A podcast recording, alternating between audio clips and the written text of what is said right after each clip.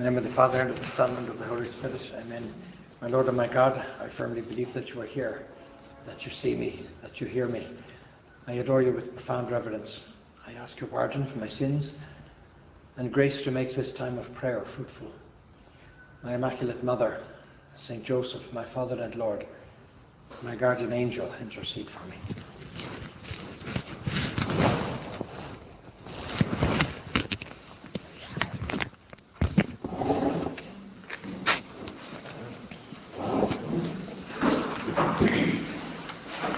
In the Psalms, we're told, "Create a clean heart in me, O God." It's like a cry coming from the whole of humanity. In the New Testament, we're told, "Blessed are the clean of heart, for they shall see God." So a lot of importance in Scripture is given to this business of being clean in the heart. If you go to the end of a runway or to an airport someplace and you watch the planes taking off, you might be surprised how all that metal gets up into the air. So many people, sometimes a couple of hundred, all their luggage, all the petrol on board, and yet every time it gets up into the air. And you might ask, well, what is it that makes the plane go up? You could think initially of the engines, but if it was just the engines, the plane might keep going at the end of the runway. What makes the plane go up when it gets to a certain speed are the wings. Nothing flies on this planet without wings. And St. Josemaría liked to say this: we also need wings to our soul, to make our soul fly high, way above the things of this world. And that those wings are supplied by the virtue of purity. It's a virtue whereby we place order in our sexual appetite in relation to all of our senses, eyes, ears, touch, etc. We place an order there that was disordered with original sin. Our first parents had the gift of rectitude, whereby all their passions were perfectly subject to their reason, which was perfectly subject to God. And then with original sin, well, they lost that gift. Their desire for pleasure became disordered. And so we have what's called a disordered concupiscence. We tend to look for pleasure in the wrong ways or in disordered ways. And so we have to impose order there. And so there are human and there are supernatural means to live the virtue of purity. One of the human means is to distance ourselves from things that cause problems, causes temptations. Could be on our phone, could be conversations, could be a movie, could be certain people or certain places. Our Lord says in Scripture, if your hand is an occasion of sin to you, cut it off. It's better to go into life maimed than having two hands to go into the eternal fire. And so our Lord is very clear. In this area, there's no dilly-dallying. They're very radical. Cut it off. Change your way of thinking or behaving. Change your lifestyle. In order to grow to be clean of heart. Because that's a great goal to have in your life. The virtues of purity, chastity, modesty, virginity, celibacy are all very much tied up with human love. Our Lord wants us to have a noble, pure love, which is one of the most beautiful realities on the planet, a reflection of divine love. That's why the devil has messed it up so much for young people. And so there are certain key ideas that we have to get right. The purpose of human sexuality.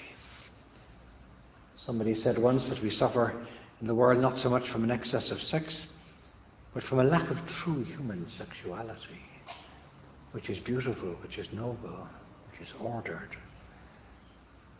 Our Church teaches the truth, the beauty, and the meaning of conjugal love. The only church on the planet that does so.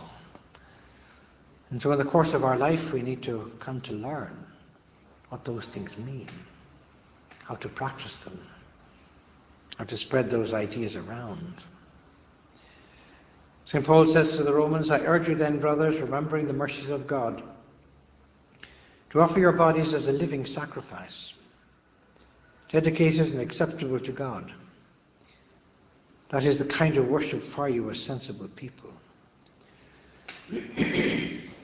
So we offer our bodies as a living sacrifice.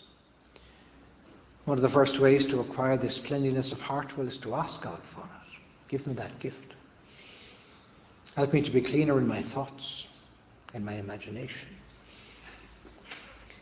And if ever any unclean thoughts will enter my mind or my imagination, will help me to dismiss them immediately.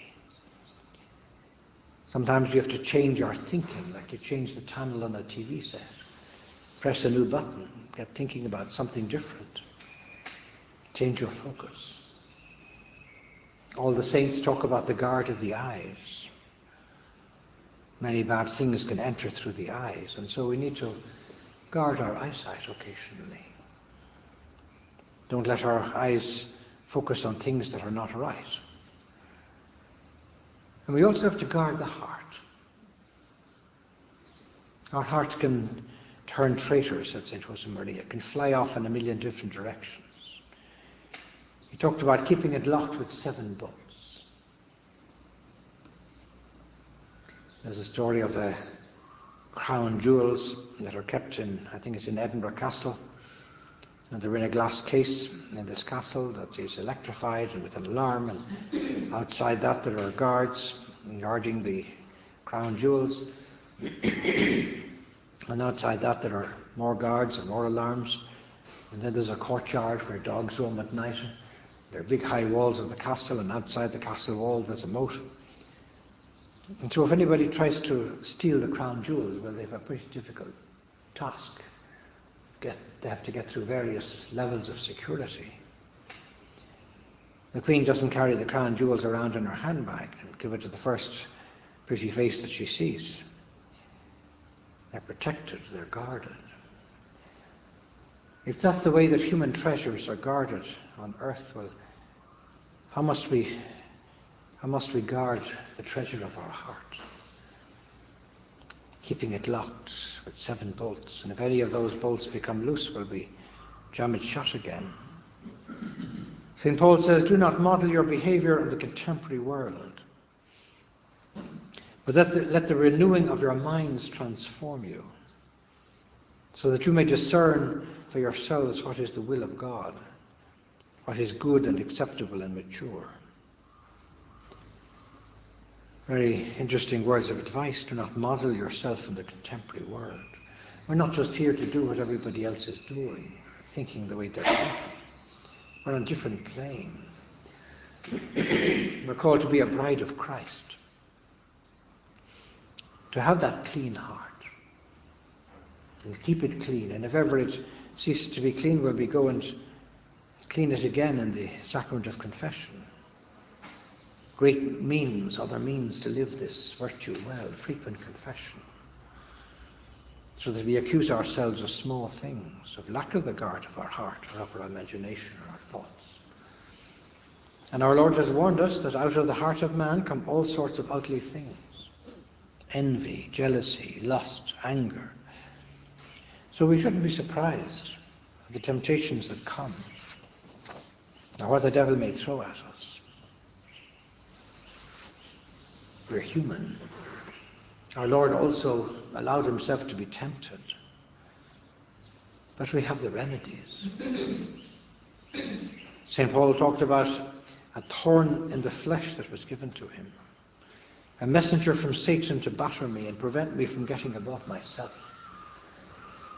We all have some sort of a thorn in the flesh that we have to be careful with. About this, I have 3 times pleaded with the Lord that it might leave me. Oh, our Lord, take it away from me. I don't want this thing. But our Lord answered and said, my grace is sufficient for you. And so we have all the graces, all the helps to lead a clean life, to live in the presence of God, and to live in the state of grace all the days of our life. And one of the worst things that could happen to us is to fall into the state of mortal sin. Sin is the greatest evil, the only real evil. And so we have to flee from mortal sin as from the devil himself. And if ever we have the misfortune to fall into that situation, well, we should try and get out of that situation within 24 hours. Find a priest, look for confession. At that we restore our peace and our joy and our happiness and our union with God. There's also our Lord has told us that he will come like the thief in the night. Today might be the day that he will call us. He wants to find us prepared in the state of grace with our lamps burning brightly. The Church has always taught that if we die in the state of mortal sin, we can go to hell for all eternity. And so while purity is not the most important virtue, charity is the most important virtue. The sixth commandment is the sixth commandment, it's not the first. At the same time, it's an important virtue, one we have to take a lot of care with and fight and have a lot of optimism. My grace is enough for you, for power is at full stretch in weakness. It is then about my weaknesses that I am happiest of all to boast, so that the power of Christ may rest upon me. The power of Christ. We have all the means.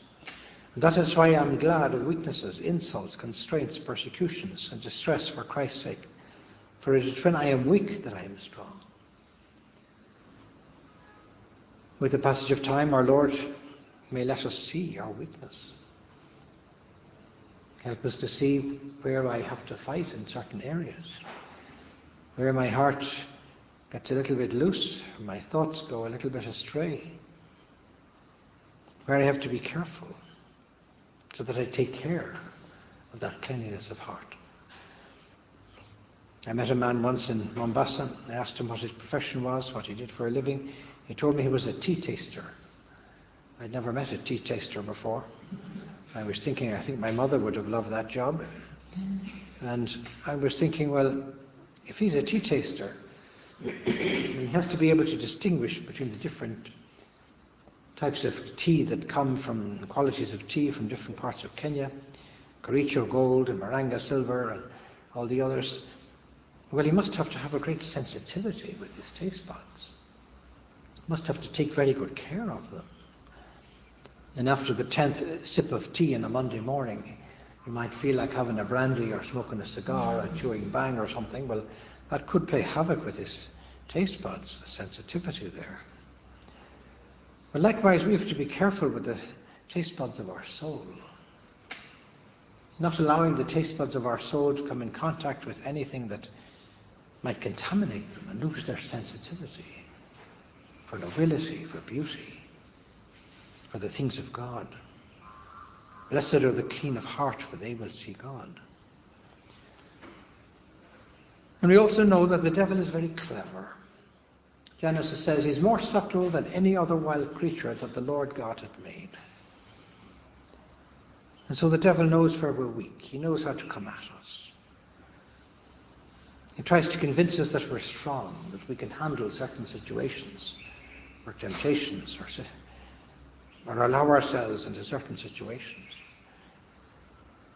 And in dealing with people of the opposite sex, we have to be particularly careful to guard our heart, not to wander into situations or places where, well, we could be compromised. There was a young fellow once who ran into a police station and said, "Quick, quick, my father has been fighting for over an hour." And the policeman said, "Over an hour? Why didn't you call me before now?" And the kid said, "Well, in the beginning he was winning." And so sometimes that's what happens with temptations. The devil allows us to go a few rounds, allows us to think that we're strong, we can handle this situation. When in reality he's preparing for the knockout blow. And so, Lord, give me the grace to fight, to fight to stay always in the state of grace. To see mortal sin as the worst possible evil that I could fall into. And to realize that I have your graces to help me in this battle. In the Catechism of the Catholic Church, the chapter on purity is entitled The Battle for Purity. It's interesting that the church places those words there. Reminds us that it's a battle where we have to fight. But it's a battle worth fighting and a battle worth winning.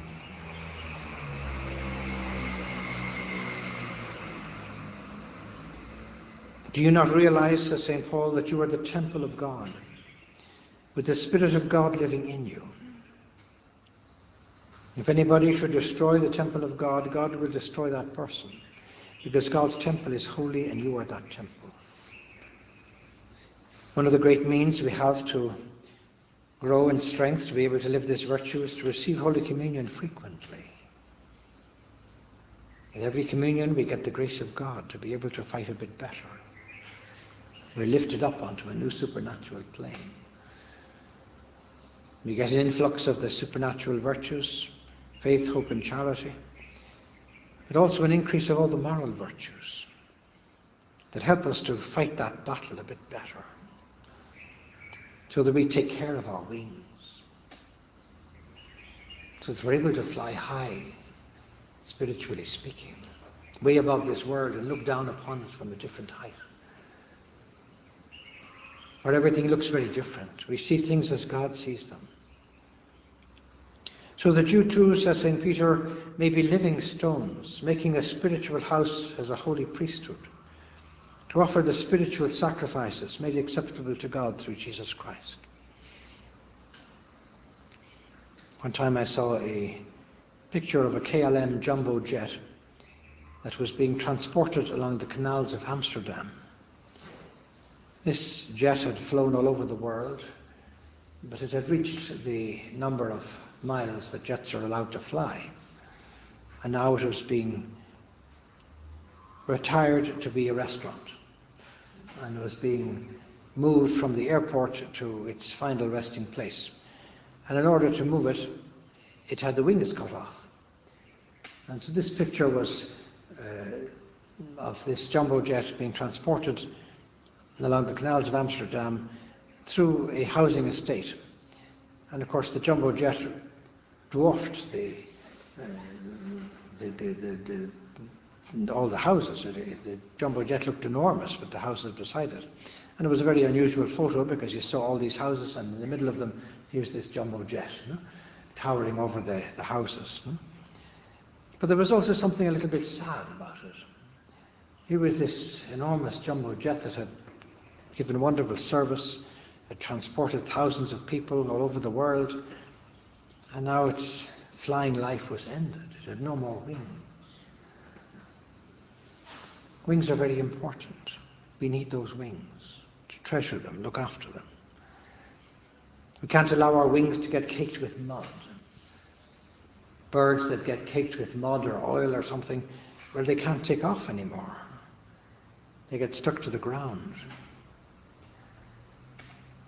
And so we could try to foster in our soul, in our heart, that desire for a greater purity, that clean heart that the whole of humanity has yearned for down through history, as reflected in the scriptures.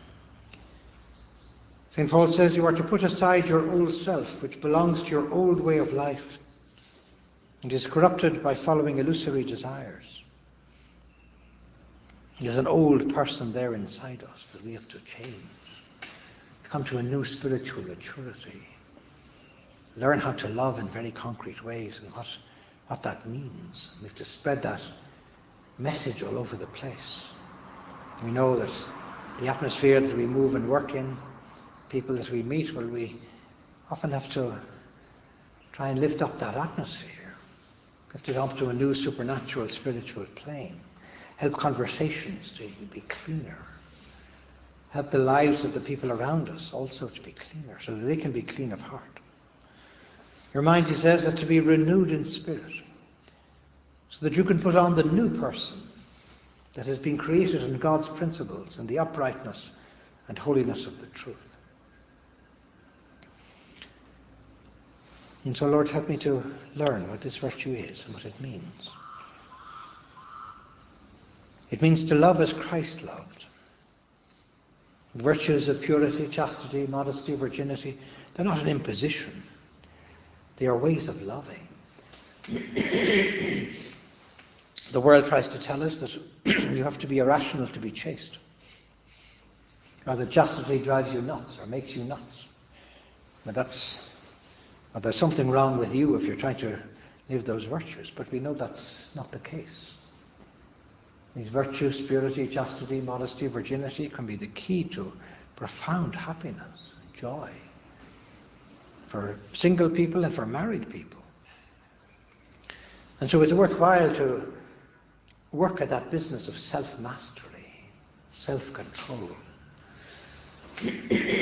Where do we ever hear those words? Very rarely. We need to be in control of our thoughts, of our imagination, of our memory, of our habits, so that we change those habits if necessary. One writer says, you can't play with the animal in you without becoming wholly animal. There's an animal inside each one of us, a tiger. It has to be controlled. A person who wants to keep their garden tidy doesn't reserve a plot for weeds. The gardeners here who take such good care of the lawn or the hedges or the shrubs, well, they don't lead us to an area of the garden and say, this is where we grow all the weeds. No? A good garden has no place for weeds. There's only one thing you do with the weeds, you pull them up by the roots so they don't grow more, or they don't spread. And also if the weeds are there, they're soaking up the good organic matter that's there in the earth. You get rid of them. No place for them. And so there can't be any areas of our life that we reserve a plot for weeds, for bad things. I put my Christian vocation into brackets or parentheses for this particular time or period of the day or of the week. Or I suspend all my good habits for this particular moment. We get rid of those weeds. God wants us to be fighters, people who struggle. Which is stronger, the reed that is bent by the wind or the reed that stands up against the wind? We may be weak, we may be flighty, we may have our miseries, but we want to be reeds that stand up against the wind with a certain fortitude and strength. To stand up against the winds that blow, the atmosphere that may be around us. Any dead thing can float downstream. We have to swim against the current. And now is the time when we have to try and learn how to practice this virtue. Age doesn't help. Virtue doesn't come with age. St. Josemaría says in the way, don't wait to be old to be holy. Sometimes we think that holiness comes with old age. It can be more difficult. The devil can throw more things at us. Now is the time when we have to learn how to practice the virtues. And sometimes we need to be told things, and told things very clearly. When Pope St. John the 23rd was a nuncio, he'd been a nuncio in many countries before he became Pope. He had to attend many diplomatic dinners with all sorts of people, ambassadors. At one of these big dinners, there was a lady seated not too far away from him who was very badly dressed. And after the first course at this dinner, there was a bowl of fruit in the middle of the table. So he picked up an apple and he offered it to her. And she looked at him with a strange look on her face and said, Your Excellency, I didn't ask for any fruit. He said, Madam, it was only after Eve ate the apple that she realized what she was wearing. And so sometimes we have to say clear things to people, have certain standards. All the apostles realized that they could be weak. When our Lord talked about how one of them would betray him, they all said, Is it I? They were aware of their weakness, of their miseries. And so too we can't feel that we're strong or we can handle this situation or these thoughts or these pictures or whatever. In the way we're told, when you resolve firmly to lead a clean life, chastity will not be a burden for you, it will be a triumphal crown. He also says, without holy purity one cannot persevere in the apostolate. It's necessary for leading the Christian life, for having an influence, that cleanliness of heart, great goal to work for. And St. Paul tells us on many occasions that it's worth the effort. At times the struggle may be more difficult. We might have to fight, and fight to the death. Sometimes we might have to use extraordinary means. Our Lord says, if your hand is an occasion of sin to you, cut it off, get rid of it. Sometimes we might have to change our job, change our city, change where we're living, get away from a certain person that may be causing us problems. Anything rather than consent. Because we have to try to remove all obstacles, all temptations. Because we want to get to heaven, and we want to make a job of getting to heaven. Because that's the most important thing. Many great things flow from having a clean heart. We get a penetrating vision for what is divine. We sense the presence of God in things. Blessed are the clean of heart, for they shall see God. Not just in the next world, but in this world, in people, in places. A clean heart gives us a confidence in God, in our Father, that He will give us the graces to struggle. It helps us to have a sincere repentance, because somehow we see a little clearer the gravity of sin, the ugliness of sin. A clean heart helps us to know ourselves a little more, and our sins and our weaknesses, of where we need to be better. It can give us a true humility, because we know we're weak, and we realize that perhaps we don't know the extent of our weakness. By that cleanliness, we can have a great love for God and love for others. It gives us a great capacity to do apostolate. A desire, a zeal to reach out to others, to help them to know these beautiful things, beautiful truths that we have come to know. It gives us a bigger heart so that we can love others more. We're not madly in love with ourselves. Love is wanting good for others. Lust is wanting good or pleasure for me. Cleanliness of heart can give us a great fortitude in the face of difficulties, a willingness to fight. It makes us more human, and they are therefore better able to understand others. Our Lord, on His way to Calvary, when He atones for all the sins of men, stripped of His garments, exposed to the vulgar gaze of the crowd, atoning for all of our sins of impurity, inviting us to have those deeper desires. We're told in the way all the sins of your life seem to rise up against you. Don't lose confidence. Rather call on your Holy Mother Mary with the faith and abandonment of a child. She will bring peace to your soul. And so the virtue is worth striving for. We're told in the way, how is that heart of yours getting along? Don't worry, the saints who are perfectly ordinary, normal beings like you and me also felt those natural inclinations. And if they had not felt them, their supernatural reaction of keeping their heart, soul and body for God, instead of giving it to creatures, would have had little merit. That's why once the way is seen, I think that the heart's weaknesses need be no obstacle for a determined soul, for a soul in love. And so we have many encouragements to live this virtue well. We can turn to our Mother, remembering that we have prayers like the Memorare, the Rosary, little aspirations, ways to stay close to her, so that in a moment of difficulty or temptation, like a little child, we can turn to that Mother that we need so much, and ask her for all the graces we need to conquer in this particular situation. I thank you, my God, for the good resolutions, affections, and inspirations that you have communicated to me during this meditation. I ask your help to put them into practice. My Immaculate Mother, St. Joseph, my Father and Lord, my guardian angel, intercede for me.